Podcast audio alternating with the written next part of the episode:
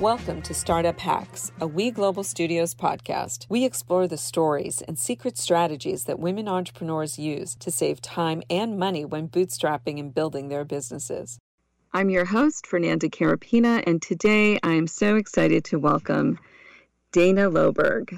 Dana is the founder and CEO of Leo AR, and she is a Yale alum and graduate of Stanford StartX, 500 Startups, BetaWorks, and Deutsche Telekom Accelerators. Dana has the combined ability to visually capture where the markets are going and has both the right and left brain talent to execute a multi-dimensional company like Leo AR. And I'm truly jealous. Welcome, Dana. Hi. Thanks for having me. Yeah, it's great to have you on the show. So, tell us a little bit about yourself and where you grew up and how you got started in AR. Sure. So, it's kind of been a long path that I would say is pretty untraditional of most Silicon Valley tech entrepreneurs, which is great because it kind of can give hope to people that don't have kind of the Stanford MIT background. Yeah. Um, I grew up in West Los Angeles. Um, and I was someone who did like a variety of things. I was a, uh, one of the top volleyball players in California, but I also, you know, played the piano for over 10 years. I did a lot of sailing. So I was kind of like raised in a way that I was kind of like the Renaissance woman. I wasn't raised in the typical American way of like do one thing and do it well, which is especially something that I think they teach. Yes. In entrepreneurship and focus, focus, focus and be good at one thing. So mm-hmm um, when I went to Yale and I was a history major, I actually did my thesis on technology and the impact of tech on religion, not knowing at all I would get oh into technology. so it's just wow. I really like reading and research, and I like learning about history and loops and how how like communities grow. Um, and I found it really hard when I got into the real world, just the real world and how it worked. I remember mm-hmm. um, my first job was at McCann Erickson in advertising and I just want to be frank, like I did have a lot of jobs. Like I'm not someone that was really really successful in the corporate world and then decided to like change into entrepreneurship which obviously does happen for some people mm-hmm. um, i kind of was one of those people that was shocked by what i witnessed in the corporate world and then i was like oh god like there's no way i'm going to survive here and then found it really difficult to find my way because obviously out of yale or harvard or any of these schools duke anywhere you know, everyone kind of have these traditional, like, I'm going to work at JP Morgan and then I'm going to go to business school and then I'm going to, you know, start my own business maybe. But for me, um, I felt like I was just, I tried a bunch of different jobs and I never really knew what, like, what the right path was. So I failed at a lot of different things in New York City when I first got out of Yale. Um, but what I did learn, obviously, through all these failures and trying new gigs, is that, like, entrepreneurship was really the only path that I was going to survive in. Mm-hmm. Uh, because I realized in the corporate world that I wasn't built to do one task over and over and over again like a monkey. Not to say that people in the corporate world are monkeys, but like right. definitely a certain personality that's willing to play the political game and climb the ladder and stick it out to get the corner office. Mm-hmm. Yep. um, and then basically, I ended up moving out of New York City to San Francisco on a whim. I was just like six years into New York City and I wanted something completely different and kind of go back to my roots, but not be in Los Angeles. So I sold everything and moved to San Francisco.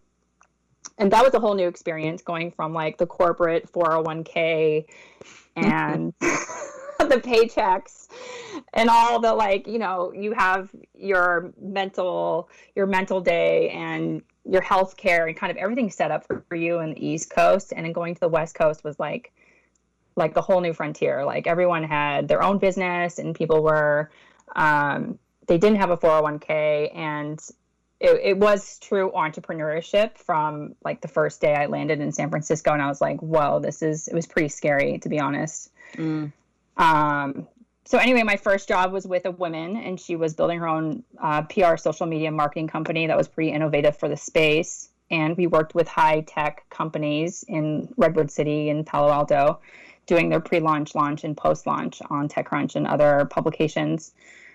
Um, and I got to put my writing skills to use. And I saw how I was her, you know, first and second hire. So I really, we really built the company together, like two, three people out of her kitchen and grew it to 10 people and kind of being a part of that process really gave me inspiration to start on my own ventures. And that's how I got started.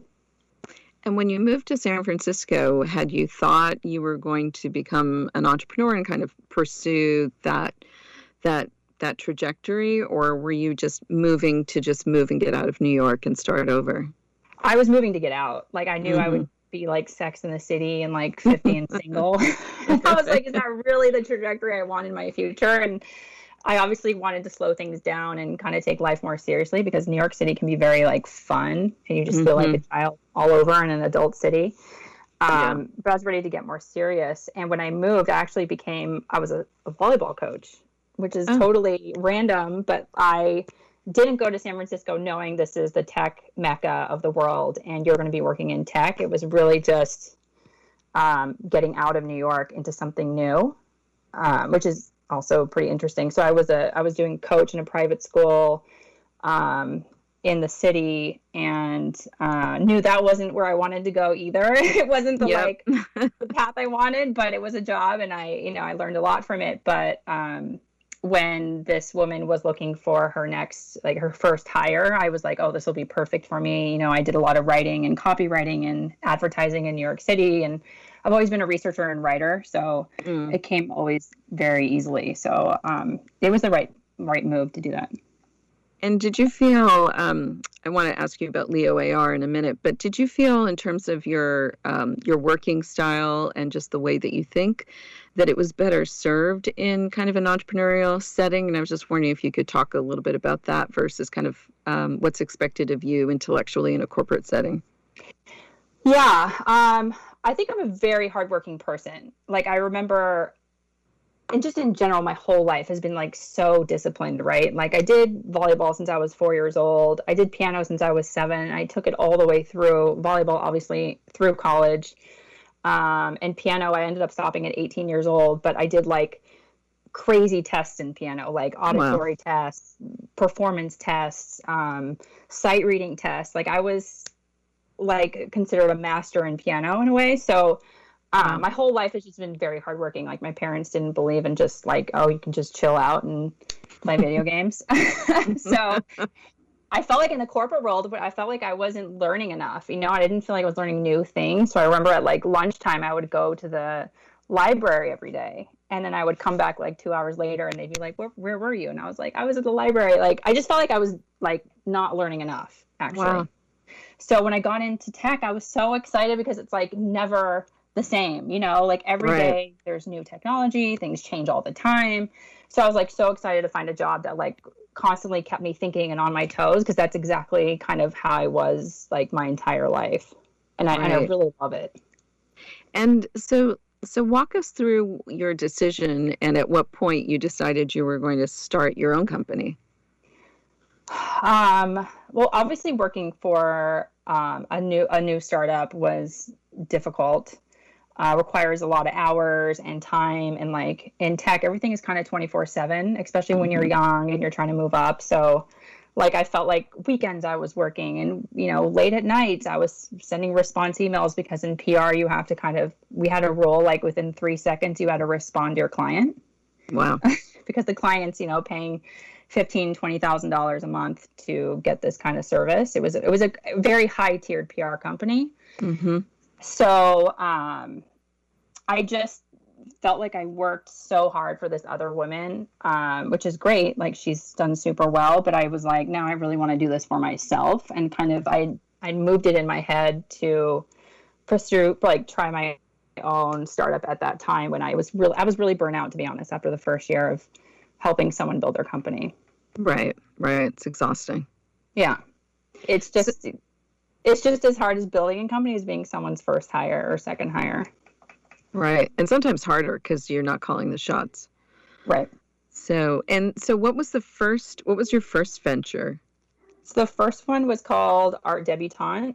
Um, it was building an online curated marketplace to purchase art uh, that may not be, you know, it's not like a Van Gogh, but it's an up and coming artist. So you kind of become a it was like before a patreon but a patreon type of model you become a patron to that artist and allow them to continue painting and hopefully oh. it increases in value um, for the artwork that you purchase Oh, and is it still in existence? No, no, we had co-founder issues, so it fell apart eight months in. Um, I think it's a pretty common problem, but it was pretty devastating because I do like the idea, and it's obviously very popular model with like Masterworks and 8Paddle. There was a whole bunch that kind of came out like a few years later. Yes. Um, so it was a very good idea, but the our we didn't work as co-founders. So, if you don't mind, you don't have to divulge anything personally about your situation, but let's pause here for a second and give some advice to entrepreneurs out there who are looking for a co founder. Do you have any suggestions about what to do and what not to do? Yeah, I do actually. I think um, obviously finding a co founder is a lot easier than doing any kind of company on your own, especially if you're a first time founder. So I do think if you're a founder who doesn't have a lot of experience, to not partner with someone else who doesn't have a lot of experience, because I mm-hmm. think that like it's smarter to find someone who has experience that you can learn from, and then maybe in your second company you can go and partner with. Once you have all the learnings, you can go and partner with anyone you want, whether they have experience or not. But I think what what broke us apart is that both of us were scrambling to kind of figure it out on our own because um, it was both our first companies Right. So my advice would be to kind of find a person if you're not experienced, more experienced, and also like I think work ethic is really important, and I think that like ultimately I felt like I was doing way a bit more work than she was and more mm-hmm. serious about the project, and for her it was kind of it felt like a hobby. Mm-hmm.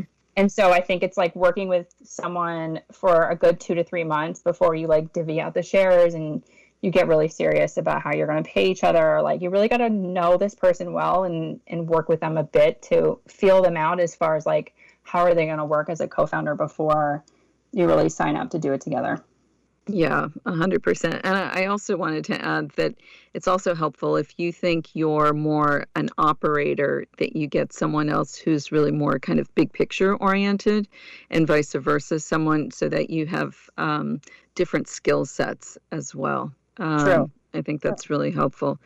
Um, all right, so let's talk about Leo AR and how that all came about, because that's a very high tech venture. It's very high tech, yeah, and it doesn't have a like a normal path either. Of like, I didn't go out saying I'm going to build the number one consumer AR app. it was really, um, as usual, is kind of an extension of where I'd started. So the idea that we started with Leo is that we wanted to build a 2D sticker marketplace for artists to get global distribution of their stickers across chat apps, you know, Slack and all the other platforms for communication. And we started this in 2016, and it's called Mojilala. And uh, we wanted to build a competitor to Line. Line was building a huge platform for artists and selling $300 million worth of stickers every year. And no one had really built this in the United States. Mm. And um, obviously, visual communication continues to be a big way that people communicate. And so we set out to find the artist and build the marketplace, and we did it relatively shortly. We had, in six months of launch in 2017, we had over 2,000 artists and 40,000 stickers. Um, and everything was doing really well. like we were really excited. It was like it was exciting fun it's a fun startup to be working on but we started to see the behavior of the user moving really from chat to camera and then we mm. were like hmm chat kind of was like the last 10 years and the future's in camera um, and people were dragging and dropping the stickers into photo and video and so we were mm. like the next phase of augmentation and communication is not only going to be text which it is today and with stickers and gifs it's going to be augmenting using animated what we thought would be 2D animated stickers into the camera. So if you had your camera open and you were in the forest, you would have um, a monkey swinging on the branch. Mm-hmm. Um, we thought it would be that. So we would like smartly suggest which animated sticker to apply to your video, and then you can augment your video. Um, and so we started to move in this direction, and we're building out um, a way to scan the objects in the camera. And then ARKit hit. Mm. And then we were like, oh my God, this isn't 2D. It's going to be 3D realistic objects, which is way cooler um, and just way better visual for communication, right? Because now in the video, you can't really tell what's real and fake when you have the shadows and the 3D dimensions. Mm. So we were really excited. Like our vision completely aligned with where the technology was going. And so we quickly launched Leo AR um, as fast as we could in like 2018. Wow. Yeah. So it had a weird kind of start, but it's definitely, you know, we try to augment text through helping artists and building an artist marketplace. And then Leo AR, we're going to do the same thing. We're going to create an artist marketplace for AR 3D object designers to submit their objects and sell directly to consumers. So it's actually the same playbook as the 2D stickers, but now the 3D world is just a way it's a way bigger market. So for for listeners that might not know a lot about AR, could you give some examples like if they were one of your customers how they would use Leo AR and and and any future thought about how your product might de- might be developed in the future and how they might use it and apply it in their everyday life? Yeah. So today Leo is one of the easiest places to create an AR video. You basically open the app and it instantly opens a category and the camera and you tap an object and you instantly see the object in front of you. You can add as many objects as you want. You can add a thousand, you can add a hundred, or just keep one. Um, and you can do a whole scene. You can like you know move around the room and have a tree in one place, a flamingo in the other, and a, and a lion in in the other corner. So you can quickly record it and share it cross-platform. So it's it's literally one of the easiest ways to create an AR video that even a three-year-old can create a scene. Um, and the way that I picture this going, which obviously today it's it's very simple way because AR is so new for people, right? Like a lot of mm-hmm. people try our app and they're like, "Oh my god, I didn't know my phone can can can have a 3D object," you know, and they get they get really excited, both the parents and the kids. It's a very like family oriented app, so I get to really hear people's first impressions of you know when they first see 3D objects, and it's it's pretty magical for everyone. Um, and then where I see this is going is interesting. Obviously, it's going to move from mobile and iPad into glass. Um, I think mm. you know Google and Apple are working on their glasses because to be hands free and kind of immersed in this digital layer on the existing world is kind of uh, the epitome of where we're going with AR. Um, mm-hmm. Um, because right now it feels very much like a window and a portal. And, you know, I think we've become quickly adjusted to this because of COVID and the screens and Zoom and Skype, how we're all used to communicating through a box, which has been pretty right. interesting. But um, the future will be hands free in a glass. And I imagine kind of the mainstream user, I think Leo AR is something that's going to move into like the Amazon of AR. So I, I picture you kind of walk into your office and you go to Leo and you pick a design that you want in your office to work in. Mm. So you'll have your glass on, you'll walk into your office and you're like, I want to have this scene of the beach in front of me behind my desk. Oh. And so then you like instantly buy it through Leo and you have this automatic environment surrounding you. Or you're going into like your bedroom and you want to have yoga, you'll have this like scene of the mountains and candles that change colors every five seconds. It's kind of like that Zoom virtual background come to life, right? yeah, just in like 3D version and in in your actual environment because I think like you really believe what you see. Like the sight is right. a strong sense right. the five senses. So, um, you know, maybe there will be sounds and stuff. I don't know how that will work because I do think eventually there will be sounds and smells somehow mm-hmm. to make it mm-hmm. realistic. Right. Um, that comes along with more science. And did you? Um, so I, I founded a tech company several years ago, and I didn't personally have a tech background. And for myself, I, I found it um, challenging when it came to product management and and overseeing teams that were actually you know building the product because I was not a software engineer per se. And I'm just curious I know you had mentioned to me uh, when we first met that you also didn't have a tech background. Did you find that there were any hardships involved with that in launching your business or not so? Um, because is my second company um, I obviously find it less difficult to do it mm-hmm. because I mm-hmm. already had kind of an existing team that I've been working with for a long time. And kind of my head of engineering is obviously doing all the management for the engineers. Mm-hmm. And I do most of the high level stuff, including like pitching and BD and vision and also product. But um, he does all the management. Like I, I don't know how to build a company without either a CTO or a head of engineering because mm. that's like you said, it's so difficult to manage the product. And I and I did everything. Like I've tried working with third party outsourcing companies that help you to kind of manage the engineers, and that never worked out. So um, I think the key is really finding your CTO or head of engineering. Yeah, amen to that. So yeah. if you're out there and you want to build a tech company, make sure one of your co-founders is a hardcore tech person. yeah. That'll be For a sure. lot easier. So let's talk about some of your hacks because I, I thought that um, some of the some of the things that you had shared with me were so interesting. So tell us what would be some of the top three hacks you would recommend to founders who are starting out and and maybe like you are in San Francisco are in need of extra runway. I mean, what would you what would you suggest? Yeah. So um, one of the things I think is really important to teach aspiring entrepreneurs is is to start early, and start early means reach out to investors as soon as you can. Um, I think for a lot of entrepreneurs that are trying to make it, they, especially for women, they always kind of they're so realistic that they're like, okay, when I launch my product, then I'll go out and fundraise, or when I build this, I'll go out and fundraise, and or when I find my designer or find my co-founder, I'll go out and do it. But really, uh, I say as early as possible, go out and talk to people. You really need to build the network and the community, even during COVID times.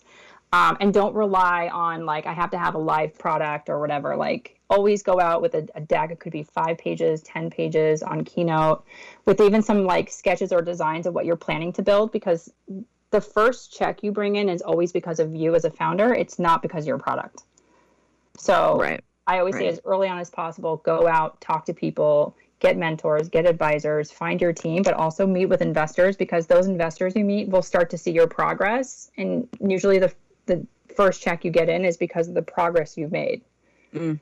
And so mm-hmm. if they mm-hmm. saw you and you were like laughable, you only had a deck, you didn't even have a product, you have no co-founder, but at least they'll remember you when you come back 6 months later and you have a co-founder and you're building an advisory board you know, they'll remember like, oh, she's done a lot in six months. She has a team. She's raised a little money. Like, I think that's like one big hack is, is start as early as possible.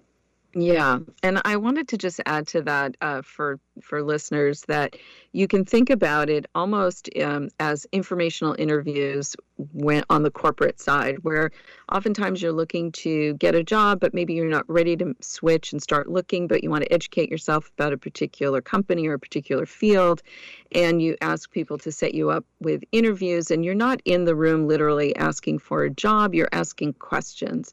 And I do agree with you that I think the sooner you start to socialize the idea of your product, your company, and you with the community, the better. It's just if you actually go out and do a hardcore pitch and you don't have the metrics, you have to make sure that you know who you're pitching to and whether or not it's a proper fit at that stage. Yeah. So so now take us on that journey. So you um so did you find that it was really a, a, a, big step forward for you to start early and start making these connections early on before you were even building your product? Yeah, I mean, I literally, I like I mentioned, I had no background in entrepreneurship as far as like I hadn't done any accelerators, and my whole life I'd been trained to be very humble. So like, I never told people I went to Yale. I never told people I was like junior Olympic volleyball athlete and then I did like crazy master piano lessons like nothing. I never my dad was always so humble too so like we were all trained like not to talk about it and just kind of work as much as you can. Mm-hmm. And so I think that really was tough for me when I first started. I had to learn how to pitch myself. I literally took probably an entire 30 days to learn how to pitch myself without turning red, without getting super uncomfortable. Like it was like very hard stuff to make. Um, wow.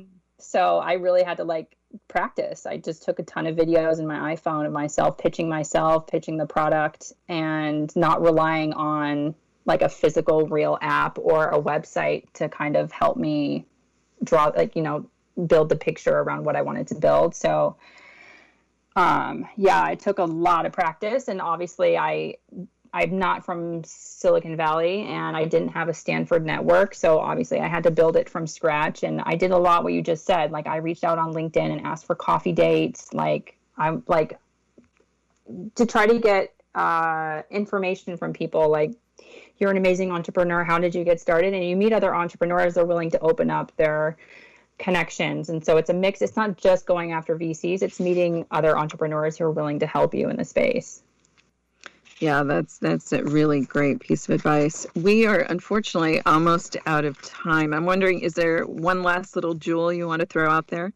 Oh, I have two, two more really okay. quickly. I okay, always, go. Um, if there's any women that you know get pregnant and stuff in the process, I always say it's it's a pretty safe bet to like enter an um an accelerator.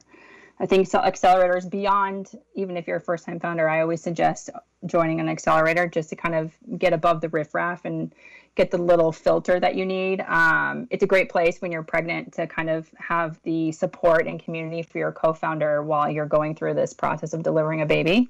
So that's my second hack. And then my third hack is uh, hiring remote teams. Oh. I think it's it's when you're bootstrapped, it's a really great way to extend the lifeline of your business. And and that's what you've done with your tech team, I'm presuming. Yes, I've been working remote since 2012.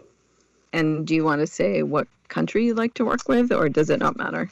Um, well, my co-founder was from Turkey, Istanbul, um, mm. and I had done everything from hiring third parties to trying to recruit kids from Stanford and working on the campus. To, I mean, I, I did everything and hire remotely. You feel like the engineers are really excited to work with a Silicon Valley-based company, and they're super appreciative, and they're also a little bit more mature mm. as far as you know. You can get someone that's four or five years out um, from college with experience in other countries. Um, yeah. And I don't know, it's just it's just a different vibe, but it's it's it's a bit more positive and they're cheaper and they're just they're just as good, talented. You don't necessarily need to go to like a four year base school to be an engineer these days.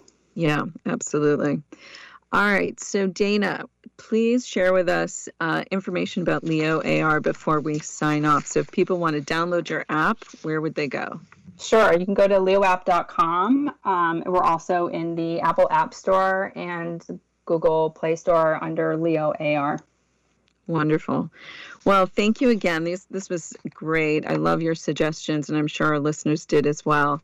So thank you again and tune in next week for more startup hacks. We've got another great show that you won't want to miss on the secret female founder strategies that will save you time and money when building your business. This podcast is brought to you by We Global Studios, the first startup innovation studio and digital do it yourself startup platform for women entrepreneurs around the world. For more information on our guests, this podcast, and other female founder programs, please visit weglobalstudios.com. I'm your host, Fernanda Carapina and we will see you next week.